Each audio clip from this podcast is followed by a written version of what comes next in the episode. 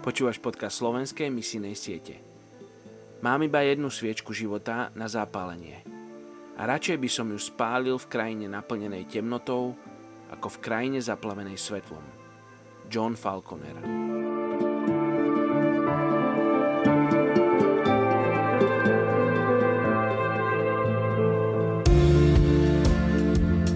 Žalm kapitola 138, verš 7 Aj keď som v súžení, Ty ma zachovávaš pri živote. Ruku vystieraš proti hnevu mojich nepriateľov, Tvoja pravica ma zachráni. Dnes sa modlíme za Čiernohorcov v Čiernej hore. Je ich 622 tisíc. Väčšina obyvateľov sa hlási ku kresťanstvu, avšak 60% je pravoslávnych so striktnými zásadami a doktrinami bez hĺbšieho vzťahu s Bohom.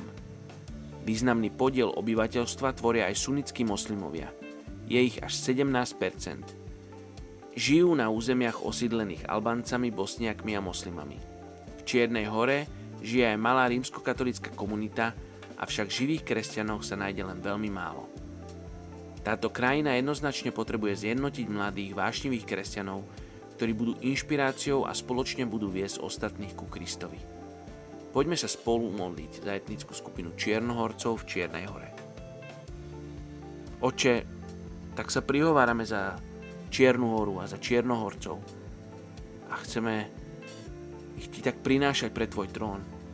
Chceme prehlasovať meno Ježiš a víťazstvo Ježiš. Tvoje víťazstvo na touto krajinou.